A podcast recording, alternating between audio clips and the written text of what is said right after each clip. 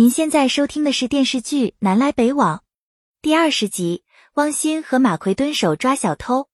牛大力托人高价买了一台二手电视机，他兴冲冲给姚玉玲送来，可电视机打不开，牛大力只好拿去修，才知道这台电视机除了外壳完好无损，里面的零件全是坏的。牛大力心急如焚，这台电视机花了他一年的工资，他不甘心就此罢休，只好来找汪鑫求助。汪鑫假扮买电视的客户来找卖家，卖家给他一台一模一样的电视机。汪鑫亮出身份证，把那个人当场抓获。最近偷盗铁轨扣件的案子频发，领导让乘警们每两人一组巡逻。街坊邻居每天晚上坐在院子里看电视，他们一边看一边讨论，欢声笑语响彻小院。姚玉玲不想凑热闹，只好在家自娱自乐。夜里，马奎和汪鑫奉命在小李村铁路沿线蹲守。汪鑫穿的太少，他被冻得瑟瑟发抖。多亏马奎事先准备了棉褥子，让汪鑫御寒。他们苦苦守了一夜，也不见盗窃犯的人影。他们只好收工回家。马燕送给汪鑫一个水壶。蔡小年和女朋友确定关系，他们开始谈婚论嫁。女方母亲提出要四十八条腿。还要八辆凤凰自行车接亲，蔡大年和蔡小年急得一筹莫展，只好找街坊邻居商量对策。他们也无可奈何。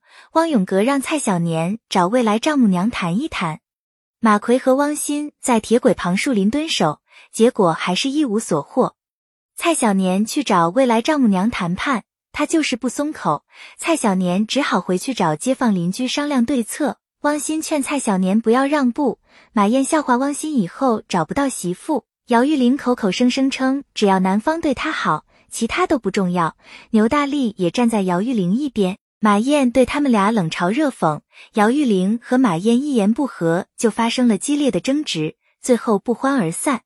陆红星出主意，让街坊邻居帮忙凑四十八条腿，蔡小年和女朋友各出四辆自行车。蔡小年赶忙去找未来丈母娘商量。马奎和汪鑫一连在李家村的铁路上蹲守好几天，都一无所获。汪鑫决定半天去侦查。马奎劝他不要做无用功，汪鑫根本不听。